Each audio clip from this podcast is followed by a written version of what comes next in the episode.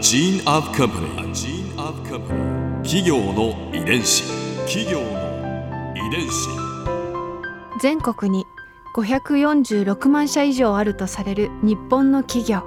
その企業の数だけ理念があり使命があり人間ドラマがありますこの番組ではさまざまな企業のトップや社員の方にお話を伺いながら成長する企業の DNA を解明していきます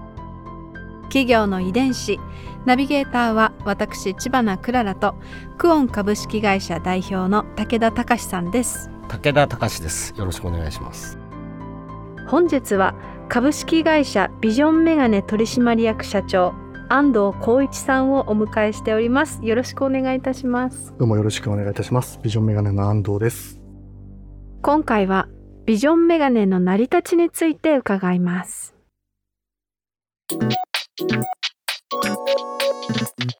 企業の遺伝子。えまずはビジョンメガネの成り立ちから伺っていきたいんですけれども、はいビジョンメガネはメガネコンタクトレンズ補聴器などを扱う小売専門チェーン店を展開する企業でして現在大阪京都兵庫など関西近畿エリアを中心に関東中部九州エリアで105店舗を展開中です。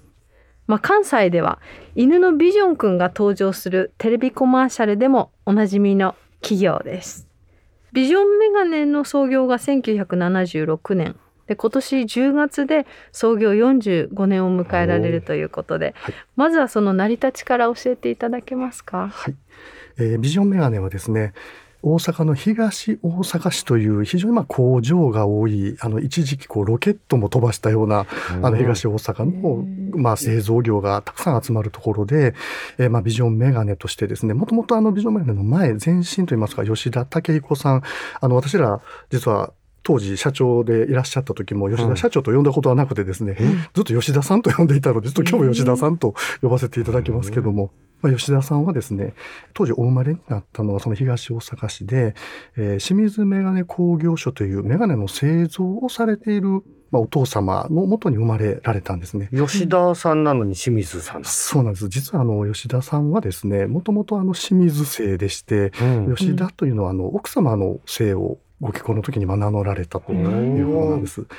それもあの家の中にまあご兄弟当然ご両親もいらっしゃって、うん問い合わせ先といいますかお取引先様からこう清水さんお電話っていうと全員が清水なのでそれもちょっとややこしいから吉田を名乗ると言ったという逸話があります。そんな合理的な ああじゃあ清水メガネ工業所いわゆるメガネ工業の息子さんとしてお生まれになったというこそうですね。ですね。もともとはメガネの製造をご実家がされていたと。うんうんはい。うんじゃあ製造業とは違って小売りの世界から出発されたという。そうですね。もともと吉田さんは、あの製造からご自身のご実家の中で、まあ、売りに歩いておられて、うんそこからやはりまあ店舗で売るというのが一番まあ合理的だろうということで、うんえービジョンメガネを39歳の若さの時にまあ立ち上げられたというので聞いてます。はあこれはなんで清水メガネ工業所の販売店としてやらずに、はいご自身でこう独立されることになったんですかね？あのやはり本来はですね、うんお父様が、まあ、作られた製造業の方なので、うんまあ、職人さんであるので、うんなかなかこう小売業ということには反対をされたということらしいんですね。はい。なのでどちらかというと反対を仕切って吉田さんはビジョンメガネをまあ立ち上げられたという。いいものを作ってればはい。自然と売れるんだみたいな哲学があったんですかね。そうですね。うんそうだと思います。うんうんはい。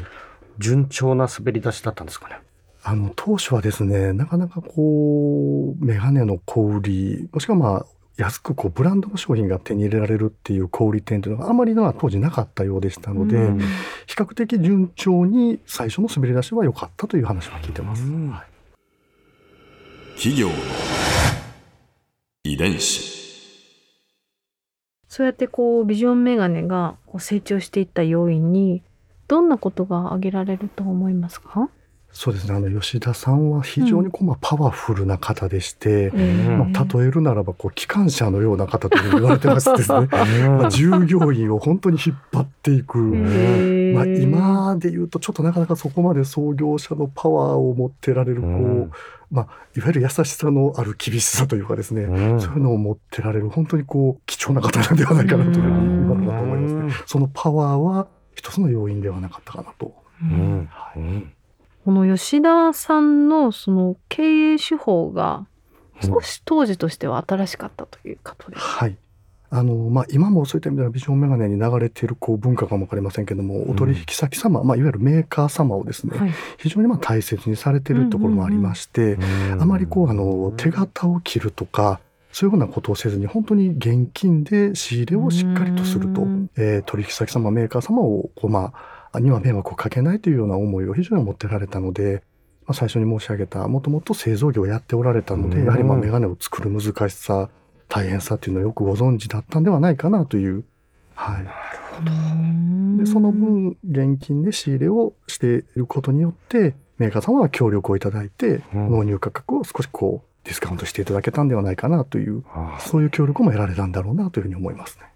当時は非常にこうやはり手形といいますか何ヶ月先に出ないとお金が入らないっていうような商売というのが一般的だったみたいですので、うんそれからすると非常にこうメーカー様も協力をしていただきやすかったというお話を聞いてます。手形で支払われるとうん。例えばその手形が半年間という手形だったら、うん。その半年間は手形のままなんですよ。おお、半年以降にしかお金にならないからにならない。うん、製造をされてる方はもちろん原価も仕入れてそうですね。職人さんも雇用してはい。で先にお金が出ちゃって、あうん、ーそうか。うんうん職人さんたちを抱えてるね作業所とか、そういった製造所とかにとってはうんすごくこうありがたいお話というか。そうですね。もう製品も完成したものを納品してるわけですので、うん本当だったらすぐお金をいただきたいというのが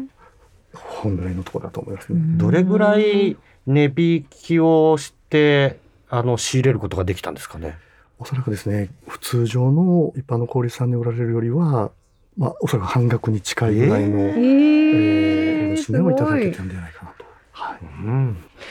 その吉田さんの斬新なアイディアによるメガネ革命。あるそうですね。教えていただけますか？はい。えー吉田さんはですね、非常にこう、まあ、アイデアマンといいますか、うんうんえーメガネの開発という点においては非常にこう、まあ、長けておられたというか、うんでその中で一時期あの新幹線で出張からの帰りの時に当時携帯電話にはアンテナがついてましたよねこうんうピロンと伸ばして、ありましたね。ねそそのアンテナを何となく考え事しながらこうピロンピロンと指でこう弾いていた時にこのシナリオはすごく柔らかいのでこれはメガネに使えるんじゃないかっていうふうにこうふと思いついたらしいんですうん。ね。でそれを携帯フレックスという名前でメガネを発売したら本当にヒット商品になりまして、これ大体メガネというのは1万本売れるとヒットと言われている中で、うん。20万本というので本当にもう爆発的なヒットを。うんここで Clara's Viewpoint。今回印象に残ったのは吉田さんのお人柄が機関車のようだったというお言葉ですなんかもうその一言で表されているというかすごく豪快できっとまあ現金払いもするしパワフルでこう大阪人らしい人情味にあふれていた方なのかなってそういった方だからこそきっといろんな人を巻き込んでビジョンメガネを立ち上げていったんだろうなというふうに私は想像してすごく楽しかったです。企業の遺伝子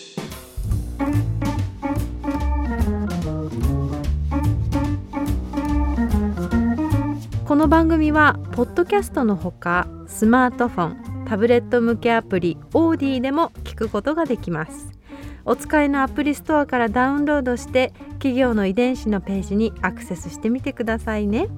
それでは来週もまたお会いしましょう。企業の遺伝子ナビゲーターは私千葉なクララとクオン株式会社代表の武田隆でした。